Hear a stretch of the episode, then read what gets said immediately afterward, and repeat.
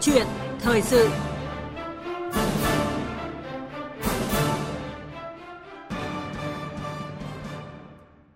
Thưa quý vị và các bạn, ngày hôm nay tại thành phố Lào Cai của tỉnh Lào Cai, Thủ tướng Phạm Minh Chính chủ trì hội nghị triển khai chương trình hành động của chính phủ thực hiện nghị quyết số 11 của Bộ Chính trị về phương hướng phát triển kinh tế xã hội, đảm bảo quốc phòng an ninh vùng Trung du và miền núi Bắc Bộ đến năm 2030 và tầm nhìn đến năm 2045, xúc tiến đầu tư vùng Trung du và miền núi phía Bắc, đây là sự kiện đặc biệt quan trọng mở ra một hướng đi mới mang tính đột phá cho vùng Trung Du và miền núi Bắc Bộ. Thưa quý vị, à, mục tiêu tổng quát của Nghị quyết 11 là phát triển vùng Trung Du và miền núi Bắc Bộ trở thành vùng phát triển xanh bền vững và toàn diện, là hình mẫu phát triển xanh của cả nước. Trong đó có khoảng một nửa số tỉnh nằm trong nhóm các tỉnh phát triển khá trong cả nước. Bản sắc văn hóa các dân tộc được bảo tồn và phát huy, đời sống vật chất và tinh thần của nhân dân được nâng cao, quốc phòng an ninh được bảo đảm vững chắc, tổ chức đảng và hệ thống chính trị vững mạnh, khối đại đoàn kết các dân tộc được tăng cường. Để thực hiện nghị quyết này, chính phủ đã ban hành chương trình hành động bám sát quan điểm mục tiêu, đồng thời là sự cụ thể hóa các nhiệm vụ giải pháp đã nêu trong nghị quyết, trong đó xác định rõ các nhiệm vụ chủ yếu, các giải pháp cụ thể, các dự án có quy mô lớn, liên kết vùng gắn với kế hoạch tổ chức lộ trình phù hợp nhằm đảm bảo các mục tiêu của nghị quyết. Và nay, chính phủ tổ chức hội nghị triển khai. Nhân sự kiện này, câu chuyện thời sự ngày hôm nay có chủ đề là động lực mới phát triển vùng Trung Du và miền núi Bắc Bộ, với vị khách mời là chuyên gia kinh tế Hoàng Trọng Thủy, người có nhiều năm gắn bó tìm hiểu nghiên cứu về nông nghiệp, về các tỉnh vùng Trung Du và miền núi Bắc Bộ. Quý vị và các bạn quan tâm tới nội dung này thì hãy chia sẻ quan điểm của mình với chương trình qua số máy là 0243 934 1040. Và chúng tôi nhắc lại số điện thoại đó là 0243 934 1040. Bây giờ thì à, xin mời biên tập viên Thanh Trường cùng với vị khách mời. Cảm ơn chị Phương Anh. Kính chào quý vị và các bạn. Xin chào và cảm ơn tiến sĩ Hoàng Trọng Thủy đã nhận lời tham gia chương trình của chúng tôi. Vâng, xin chào quý khán giả. Vâng, Đảng bộ, chính quyền và nhân dân các ờ, dân tộc vùng Trung du miền núi ờ, Bắc Bộ vui mừng trước thông tin Bộ Chính trị ra nghị quyết 11 và nay là chính phủ triển khai chương trình hành động cụ thể đồng bộ để mà thực hiện hiệu quả nghị quyết này, đưa vùng tăng tốc phát triển trong giai đoạn tới đây. Còn với ông là người gắn bó nhiều năm với ờ, người dân ở nơi đây thì ông đón nhận thông tin này thế nào? À, vâng, trong tâm trạng của tôi thì nó nổi lên ba điều, một đấy là phấn khởi, hai là niềm tin và trong đó nó cũng có một cái chút băn khoăn Dạ. Về phấn khởi thì à, tôi thấy nghị quyết nó có cái tính bao trùm về kinh tế, xã hội, quốc phòng, an ninh và nó hội tụ lớn nhất đó là vào yếu tố con người là chủ nhân của sự phát triển ừ. và cũng là đối tượng được hưởng lợi. À, về à, niềm tin thì à, tôi cho phù hợp với lại sự phát triển ở trong hoàn cảnh mới, nó trùng hợp với lại cái nguyện vọng của nhân dân và tạo ra được một cái động lực để như vậy là các cái tỉnh miền núi và trung du của chúng ta thoát khỏi cái lõi nghèo và một chút băn khoăn đó chính là cái nguồn lực đầu tư về tài chính thì à, hiện nay còn khó khăn trong khi yêu cầu thì rất lớn. À, thứ hai nữa đó chính là cái nguồn lực của cái con người chất lượng cao yeah. Dạ. thì tôi cho là còn mỏng và năng lực bản lĩnh của nhạc trưởng trong cái uh, cơ chế của thị trường. Dạ vâng. Và đây cũng là nghị quyết đầu tiên về phát triển vùng được Bộ Chính trị khóa 13 xem xét ban hành nó thể hiện sự quan tâm đặc biệt của Đảng, Nhà nước và cho thấy vị trí vai trò của vùng Trung Du và miền núi Bắc Bộ trong phát triển kinh tế xã hội, đảm bảo an ninh quốc phòng của cả nước trong những giai đoạn phát triển tới đây đặc biệt quan trọng. Um, theo ông thì đâu là những điểm mới mang tính đột phá trong nghị quyết mà ông thấy là tâm đắc nhất? À, vâng, tôi tâm đắc nhất chỉ có hai điều có tính đột phá. Một đó là cái tư duy về phát triển uh, kinh tế vùng để khắc phục được những cái hạn chế yếu kém căn bản ở trong cái liên kết và phát triển ở trong thời uh, gian qua cái uh, điểm thứ hai đó nó là hình thành được cái, các cái hành lang kinh tế trong hành lang kinh tế ở đây thì có hành lang kinh tế ngắn đó là các cái cụm cụm tỉnh yeah. Dạ. và các cái cụm huyện như vậy là ở biên giới hai nữa là cái hành lang kinh tế dài thì nó gắn toàn vùng với lại Hà Nội với lại đồng bằng sông Cửu Long có lẽ đây là vừa điểm tựa của nhau đồng thời nó cũng là khai thác về thị trường và nó tạo ra một cái sự liên kết mà chúng ta có thể hiểu được đó là một cái nền tảng mà để hỗ trợ cho nhau cùng phát triển. Tôi cho rằng cái là cái hành lang ngắn và hành lang dài này uh, nó là một cái tư duy mở và nó mang tính như, như vậy là uh, thống nhất. Nó chính là cũng là một cái bước đi lộ trình để mà chúng ta đi tới. Dạ vâng. Như vậy là cho thấy là hai điểm ông Tôn Đắc và tôi nhìn thấy đó như ông vừa chia sẻ đó là um, cái nghị quyết của 11 này đã khơi thông cái cái tư duy và yêu cầu bắt buộc là đổi mới tư duy để mà phát triển cho giai đoạn mới và đặc biệt là cái cụm liên kết uh, dài nó là hành lang dài mà kết nối cả với cả đồng bằng sông Cửu Long để mà tạo ra một cái chuỗi uh, xuyên suốt để mà kết nối cả với sang các cái nước bạn láng giềng nữa đúng không ạ? Ờ, và để triển khai thực hiện có hiệu quả nghị quyết 11 này của Bộ Chính trị về phương hướng phát triển kinh tế xã hội và đảm bảo quốc phòng an ninh vùng Trung du và miền Núi Bắc Bộ thì chính phủ đã ra chương trình hành động trong đó yêu cầu phấn đấu đạt các chỉ tiêu cụ thể cho đến năm 2030 như sau. Chúng ta cùng nghe. Trong giai đoạn 2021-2030, tăng trưởng vùng đạt 8 đến 9% một năm. Đến năm 2030, quy mô kinh tế vùng đạt khoảng 2.100.000 tỷ đồng, giá hiện hành. Tỷ lệ đô thị hóa đạt khoảng 40%, có 80% số xã đạt chuẩn nông thôn mới. Tỷ lệ che phủ rừng đạt khoảng 54 đến 55%, tỷ lệ dân số đô thị được cung cấp nước sạch qua hệ thống cấp tập trung đạt 95 đến 100%, tỷ lệ dân số nông thôn sử dụng nước sạch đáp ứng quy chuẩn là 93 đến 95%. Thái Nguyên, Bắc Giang, Lào Cai, Sơn La, Lạng Sơn là cực tăng trưởng, trung tâm kinh tế vùng. Nhiều giải pháp quan trọng để thực hiện mục tiêu này đã được chính phủ đưa ra, trong đó đáng chú ý là hoàn thiện thể chế phát triển và liên kết vùng, trong đó hoàn thiện quy hoạch phát triển vùng và quy hoạch các địa phương trong vùng bảo đảm tính liên kết, đồng bộ, thống nhất, hiệu quả và bền vững chương trình hành động của chính phủ cũng đưa ra nhiều kế hoạch chi tiết về phát triển cơ cấu hạ tầng, đặc biệt là về hạ tầng giao thông, đường cao tốc, đường sắt và đường hàng không, hình thành các chuỗi giá trị ngành, sản phẩm của từng vùng như trung tâm sản xuất điện, điện tử, cơ khí chế tạo trình độ cao tại Thái Nguyên và Bắc Giang, trung tâm chế biến sản phẩm nông nghiệp tại Sơn La, trung tâm sản xuất và chế biến gỗ tại Tuyên Quang, trung tâm kết nối giao thương kinh tế giữa Việt Nam và các nước ASEAN với vùng Tây Nam Trung Quốc tại Lào Cai. Đổi mới mô hình tăng trưởng gắn với đẩy mạnh chuyển dịch cơ cấu kinh tế vùng theo hướng kinh tế xanh, kinh tế tuần hoàn. Phát triển công nghiệp vùng theo hướng ứng dụng công nghệ cao, thân thiện với môi trường, trọng tâm là công nghiệp chế biến, chế tạo và năng lượng.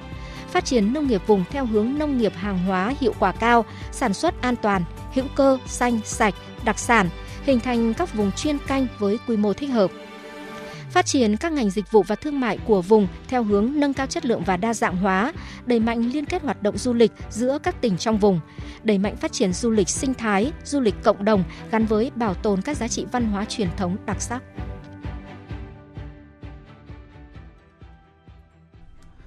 Chúng ta vừa nghe những điểm đáng chú ý trong chương trình của chính phủ triển khai nghị quyết 11 những khát vọng rất lớn cùng những giải pháp mang tính đồng bộ và như ông vừa chia sẻ phần đầu chương trình đó là để mà thực hiện cái mục tiêu này thì phải đòi hỏi cái nguồn lực rất là khổng lồ. Vậy thì theo ông để triển khai chương trình rất lớn này của chính phủ thì đòi hỏi các bộ ngành và địa phương cần lựa chọn ưu tiên những nội dung, những vấn đề then chốt nào trước, vấn đề nào sau? Vâng. À, tôi xin à, chọn ra ba cái việc lớn và của trong cái khâu then chốt. Cái thứ nhất là các cái bộ ngành và phải giúp cho chính phủ khẩn trương như vậy là quy hoạch và ban hành các cái quy hoạch vùng làm cơ sở cho các cái địa phương, các cái tỉnh để xây dựng cái mô hình tăng trưởng và để đổi mới lại cái cơ cấu kinh tế. Thứ hai nữa là làm cho các cái doanh nghiệp và các cái tập đoàn kinh tế người ta yên tâm để lựa chọn đầu tư, quy mô, đối tượng, sản xuất và lựa chọn được cái khoa học công nghệ cho nó phù hợp với lại ờ, đặc điểm của cái vùng nguyên liệu và cây trồng ờ, và chăn nuôi. Các hợp tác xã thì có hướng để mà tổ chức lại sản xuất. Cái việc lựa chọn thứ hai đó là các tỉnh phải ra soát lại các cái phương hướng mục tiêu phát triển của đại hội đảng bộ tỉnh của mình vâng. trong cái nhiệm kỳ 2021-2025 để đối chiếu với lại cái nghị quyết 11, đối chiếu với lại chương trình hành động của chính phủ để mà bổ sung này, điều chỉnh cho nó đúng hướng, xác định cho đúng trọng tâm và xây dựng cái mô hình tăng trưởng của tỉnh mình vâng. có tính tích cực và có khả thi. Ở đây thì à, cũng phải nói thêm là trong cái quá trình rà soát này thì à, chúng ta cũng không nên chạy không không không nên chạy theo ờ, phong trào vâng. hoặc cái là cái bệnh hình tránh được cái bệnh hình thức đồng thời là cũng phải như vậy là bà cũng không nhất thiết là phải đi theo tuần tự của vâng. từng công việc và theo từng thời gian những vâng. cái nào thuận lợi và tạo nên một cái niềm tin giải quyết được việc làm tăng lên được thu nhập của người dân và củng cố được cái kinh tế của tập thể ở đây tôi muốn nói đến cái hợp tác xã là trọng tâm vâng. thì chúng ta cần phải như vậy là ưu tiên làm trước vâng. và cái thứ ba nữa là phải xây dựng cái hạ tầng vâng. hạ tầng ở đây thì có bao gồm giao thông điện thủy lợi và hệ thống hậu cần cho cái sản xuất nông nghiệp như là kho tàng, bến bãi, trung tâm thương mại. Ở trong nội dung này thì uh, tôi đặc biệt chú ý đến cái đường giao thông nội đồng, có nghĩa là cái vùng sản xuất nguyên liệu dạ. mà cho đến như vậy là về thôn bản. Thế rồi là đến trung tâm để đến thị trấn và các cái thị tứ. Bởi vì là chúng ta nói nhiều đến cái khâu thu hoạch. Đấy, và sau thu hoạch. Nhưng ngay chính khâu thu hoạch ở trong miền núi hiện nay hết sức gặp khó khăn. Như vậy là đặc biệt là trái cây khi mà người nông dân vẫn còn vẫn còn như là thu trái cây đóng vào bao tải. Cho nên như vậy là một cái thùng rồi để chúng ta đèo dạ. xe máy về. Thì chắc chắn rằng cái là cái chất lượng nó không cấp dạ. chất lượng nó sẽ bị giảm. Dạ. và đó chính là cái kẽ hở để cho các cái tư thương lợi dụng và ép cấp ép giá của đây dạ vâng. Qua số điện thoại là 0243 934 1040 chúng tôi đã nhận được tín hiệu của thính giả muốn tham gia chương trình. Xin chào thính giả. Alo vâng. Xin chào thính giả. Thính giả có thể giới thiệu tên và địa chỉ của mình cũng như đặt câu hỏi ngắn gọn cho vị khách mời.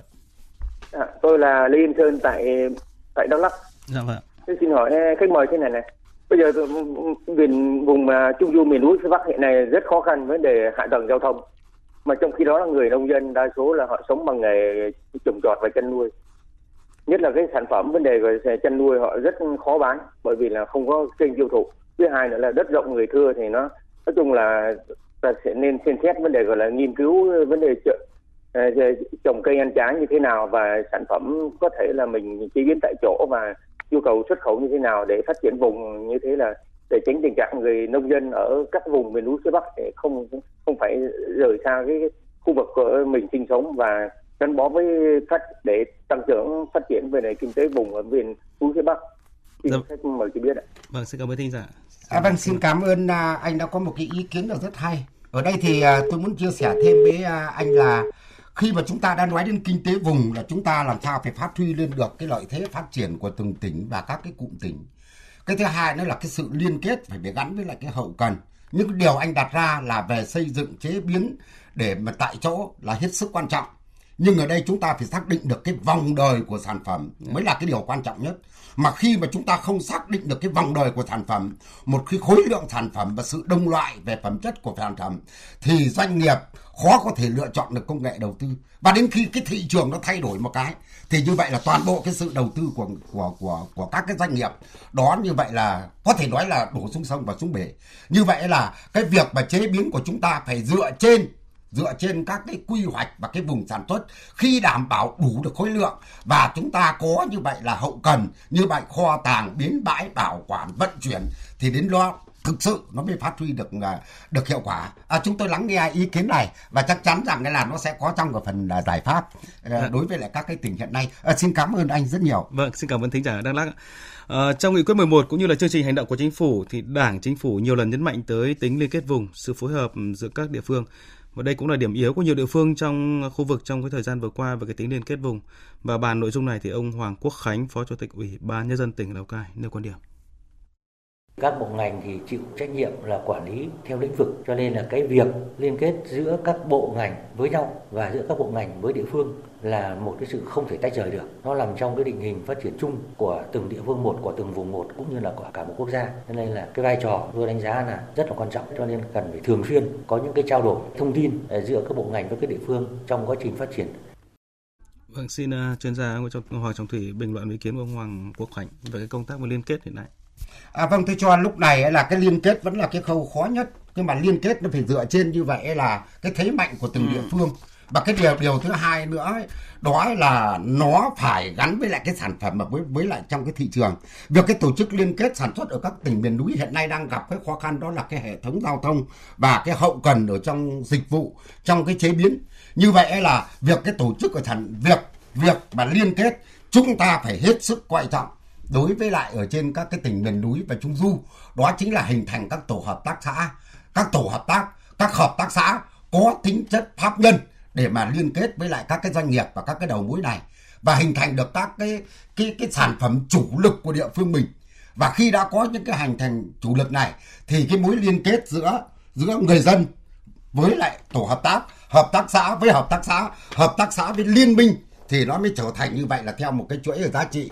À, tôi cho rằng đấy là cái sự liên kết của chúng ta bây giờ mới đang hình thành và quá trình đó cũng là cái quá trình được trải nghiệm và chắc chắn nó sẽ được là à, điều chỉnh. Và trong khi đó với tư cách là của các cái tỉnh thì tôi cho là việc cái là thúc đẩy thương mại xúc tiến thương mại và liên kết với cái khu vực của Hà Nội với lại đồng bằng sông Hồng. Đó chính là yếu yếu tố mở thị trường và khi yếu tố mở thị trường đã được giải phóng, thì chắc chắn nó sức đẩy cái sự đổi mới và sáng tạo của các cái tổ chức kinh tế của nông dân. Vậy nhân đây thì tôi cũng muốn hỏi ông một ý, đó là hiện nay các địa phương đang xây dựng mỗi ờ, làng một sản phẩm ô cốp đấy ạ.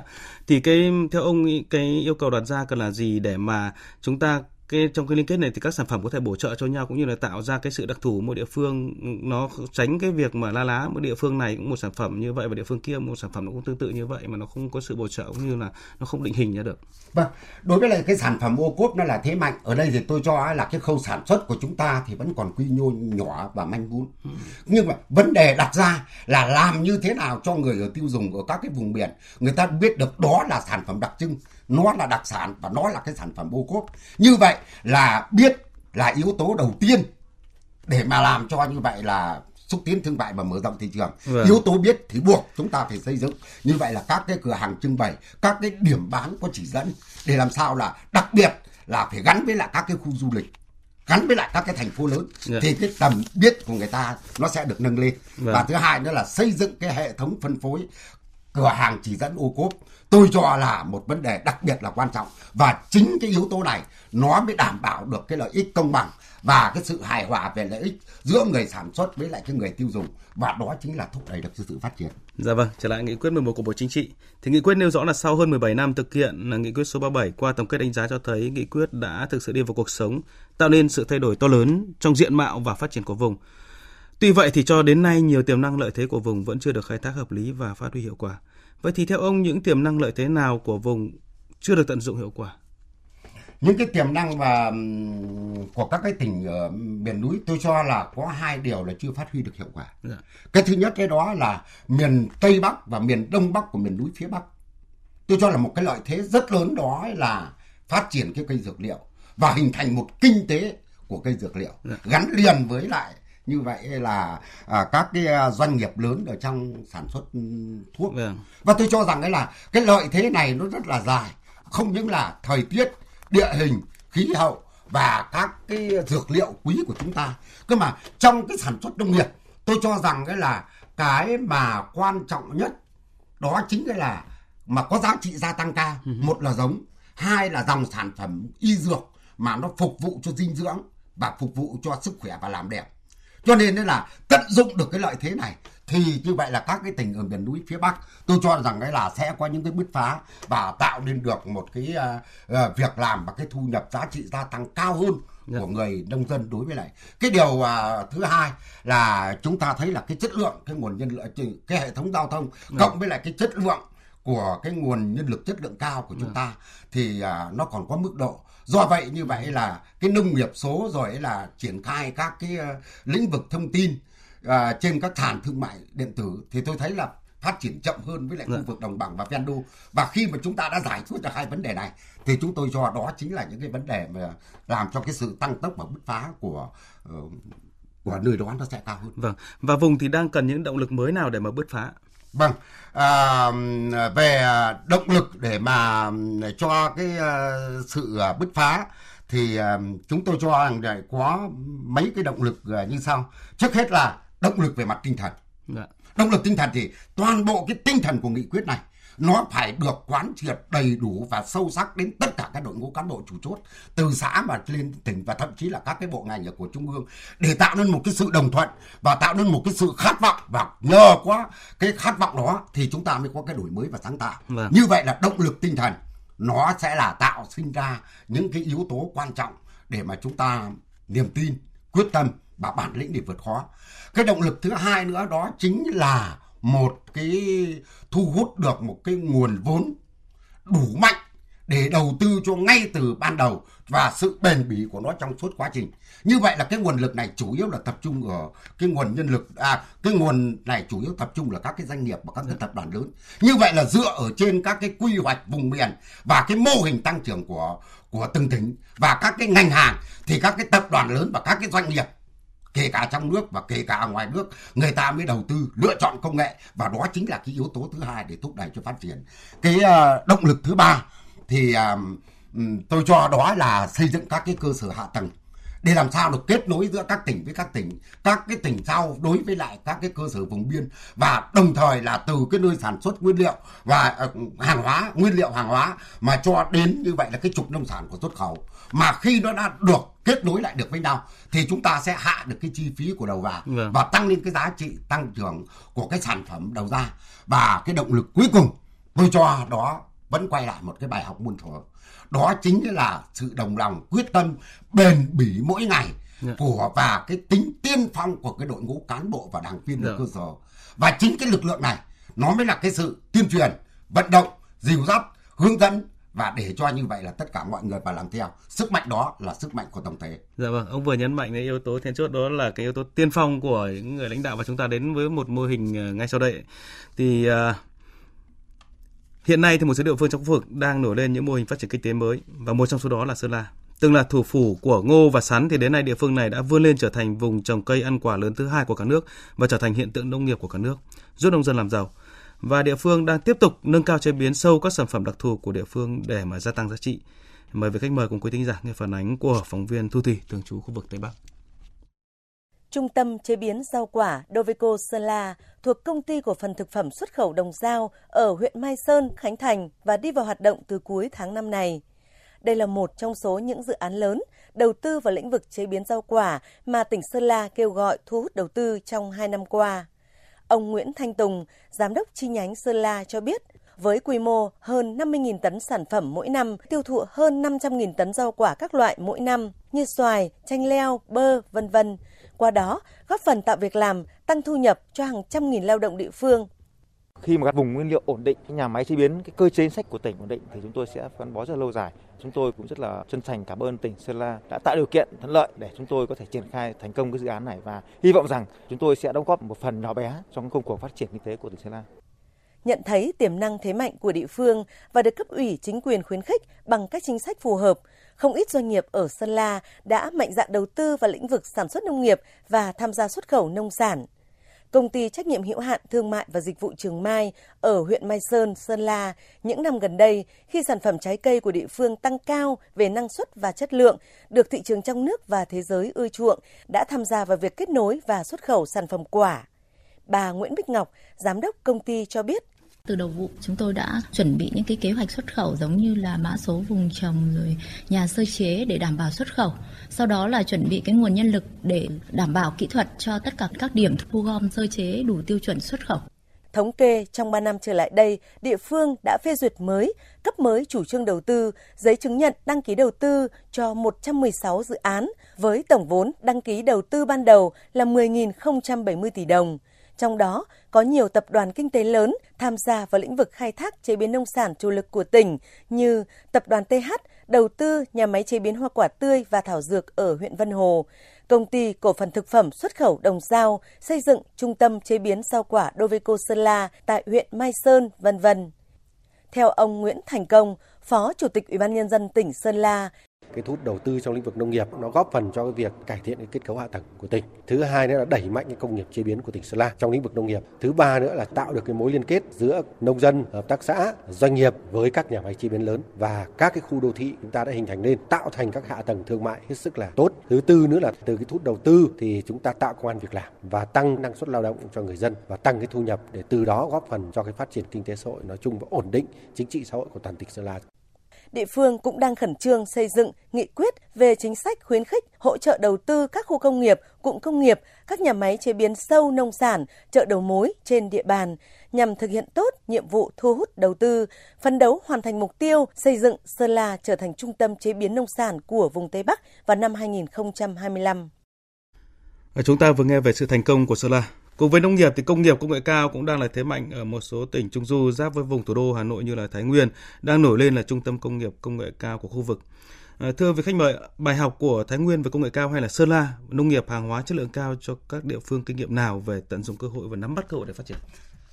Tôi cho rằng chúng ta có ba bài học. Ừ. Cái bài học thứ nhất đó là phải dựa trên cái nền tảng nghị quyết của Đại hội 13 của Đảng và chiến lược phát triển kinh tế xã hội của chính phủ để cho các cái tỉnh như vậy là chọn lựa ra một cái cách đi riêng thậm chí là phải có đường đi khác biệt so với các tỉnh ở trong vùng để thu hút đầu tư của trong nước và ngoài nước để tạo nguồn lực đủ mạnh và bền vững để cho phát triển. Cái bài học thứ hai đó chính là cái sự cải cách về hành chính để tạo môi trường đầu tư trong cái sản xuất kinh doanh và quản trị cho nó bình đẳng, thông thoáng thuận lợi và văn minh để hài hòa lợi ích của địa phương, của doanh nghiệp, của người dân và trong đó lấy cái lợi ích làm động lực để đổi mới cho sáng tạo. Và trong đó, chúng tôi cho là ưu tiên cho các cái doanh nghiệp, các cái tập đoàn lớn.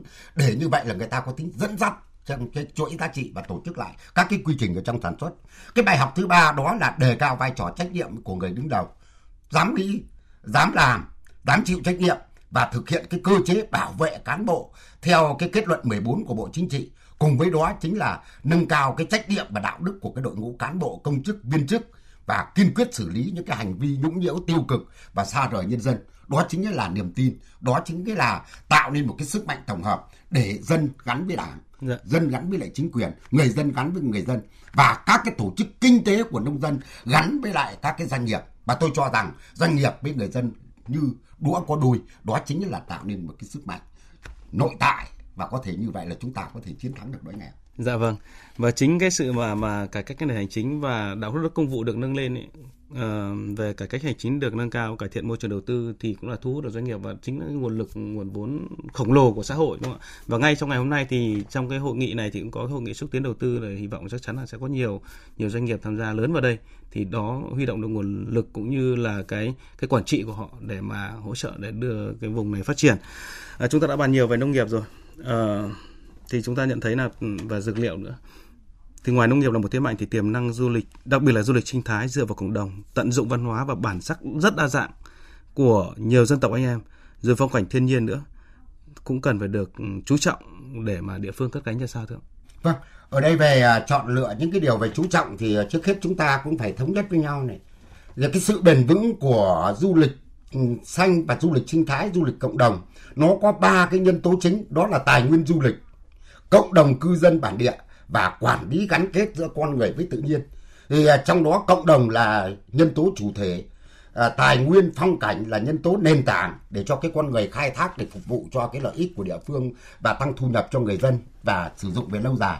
Như vậy đó chính là cái yếu tố đầu tiên mà chúng ta cần chú trọng. Yeah. Dạ. Cái yếu tố thứ hai đó là chính sách đặc thù cho phát triển du lịch cộng đồng của miền núi và khu vực của dân tộc. Nó có hai cái nội dung cơ bản đó là sự khuyến khích và hỗ trợ phát triển du lịch bằng sự đầu tư của nhà nước để thu hút các cái doanh nghiệp và kết nối giao thông vùng các cái điểm đại với nhau. Cái điều thứ hai đó là việc củng cố và phát triển hạ tầng giao thông tại các điểm khu, khu vực tại các điểm thì đó chính là yêu cầu của địa phương. Dạ. Địa phương là phải làm. Cái uh, chú trọng thứ ba đó là phải tôn trọng và bảo vệ cái vốn có và cái cấu trúc của cảnh quan thiên nhiên và môi trường đây là cái sự khác biệt so với lại đồng bằng và ở trong vâng. thành phố. Cho nên phải tôn trọng và bảo vệ nó. Hai nữa là phải tuyệt đối tránh cho cái kiểu tư duy. Đó là xây dựng phố kiến trúc phố vâng. lối sống phố trong cái điểm du lịch ở trên miền núi. Khá là dị ứng đối với lại những cái người đi khách hàng à, khách du lịch. Cái điểm thứ tư đó là phải chia sẻ cái hài hòa về mặt lợi ích giữa người làm du lịch rồi cộng đồng làm du lịch có nghĩa là người dân bản địa ở ừ. nơi đó và doanh nghiệp làm du lịch thì trong đó tôi cho rằng là cái cộng đồng mà làm du lịch là quan trọng nhất và chính họ là giữ nền tảng cho cái du lịch xanh và cái phát triển bền vững. Dạ vâng. Nhiều nhà quản lý và chuyên gia cũng cho rằng là trước bối cảnh tình hình và các yêu cầu phát triển mới thì việc phát triển kinh tế xã hội vùng Trung Du và miền núi Bắc Bộ cũng đặt ra nhiều vấn đề cần phải giải quyết bằng một tư duy mới, tầm nhìn phát triển mới, cơ hội mới và hợp tác mới. Thì theo ông, những cái mới chúng ta cần đó là gì?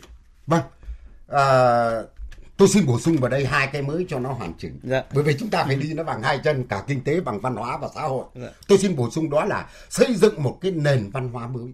Ừ. ở đây là rất đông đồng bào các dân tộc. Cho nên những cái nền văn hóa nó khác nhau. Nó phải cần một hội chung và điểm. Đó là khát vọng không cam chịu đói nghèo và dám vươn lên thử sức mình và khẳng định cơ hội của mình ở trước những cái sự phát triển chung của đất nước. Cái yếu tố yếu tố thứ hai đó cái mới đó chính là xây dựng cái con người mới ở trong hội nhập và và phát triển và cái con người mới ở đây thì à, ít nhất nó cũng được hội tụ được cái mấy tiêu chuẩn một là không cam chịu đói nghèo và dám khẳng định mình để làm giàu cho mình cho quê hương và cho đất nước thứ hai nữa là có bản lĩnh và tinh thần vượt khó Được. Dạ. cái thứ ba nữa là có cái trình độ khoa học kỹ thuật và ứng dụng nó vào trong sản xuất để tăng lên cái giá trị gia tăng của sản phẩm của mình. Và cái cuối cùng của nó là sự gắn kết với cộng đồng biết yêu thương và chia sẻ với những người nghèo và dìu dắt những người nghèo cùng mình để tiến lên. Thì đó chính là những cái tiêu chuẩn mà chúng ta rất cần thiết trong cái xây dựng cái con người mới hiện nay ở cái khu vực miền núi và đồng bằng trung du. Dạ vâng, một lần nữa cảm ơn ờ, chuyên gia Hoàng Trọng Thủy với cuộc trò chuyện ờ, rất sôi nổi và lý thú ngày hôm nay. Thưa quý vị và các bạn, chúng tôi xin nhắc lại là Hội nghị ờ, Thủ tướng Phạm Minh Chính chủ trì hội nghị triển khai chương trình hành động của Chính phủ thực hiện nghị quyết số 11 của Bộ Chính trị về phương hướng phát triển kinh tế xã hội bảo đảm quốc phòng an ninh vùng Trung du và miền núi Bắc Bộ đến năm 2030, tầm nhìn đến năm 2045 và xúc tiến đầu tư vùng Trung du miền núi phía Bắc. Tổ chức hôm nay tại Lào Cai sẽ được chúng tôi liên tục cập nhật trong các bản tin và chương trình thời sự của Đài Tiếng nói Việt Nam. Và trước khi đến với những tin tức cập nhật với biên tập viên ờ, Phương Anh và Hùng Cường thì mời quý vị và các bạn nghe ca khúc Xuống chợ mùa yêu do ca sĩ Việt Tú và Hương Lý trình bày.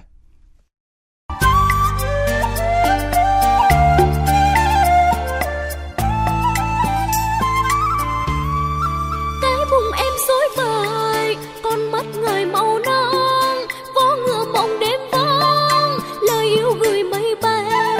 hỡi hồn ta có hay ruột gan như chợ tình mình hò hẹn cuốn nhau vào cơn say.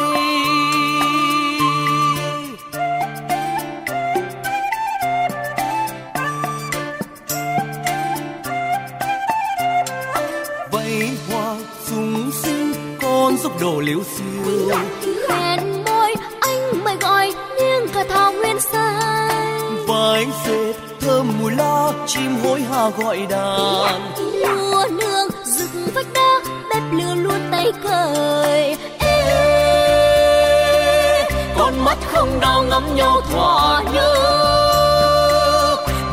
Trăng lạc đang cài vần vương.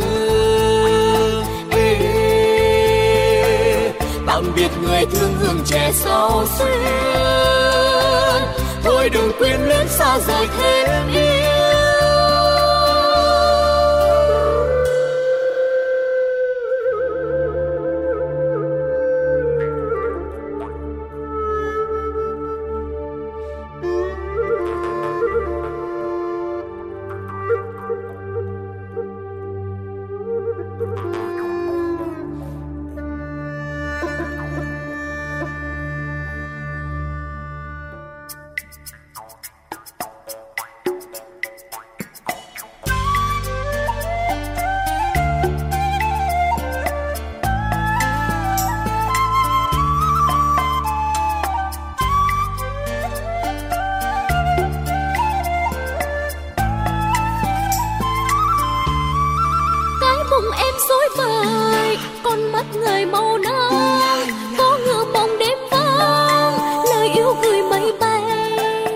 Hồn ta có hay ruột gan như lửa đốt chợ tình mình hò hẹn cuốn nhau vào cơn say.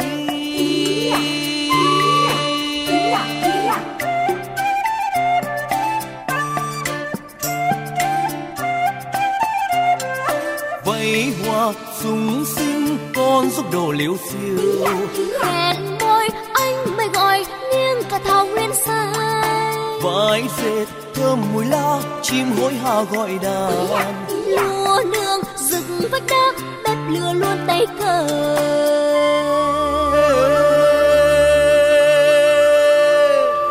con mắt không đau ngắm nhau thỏa nhớ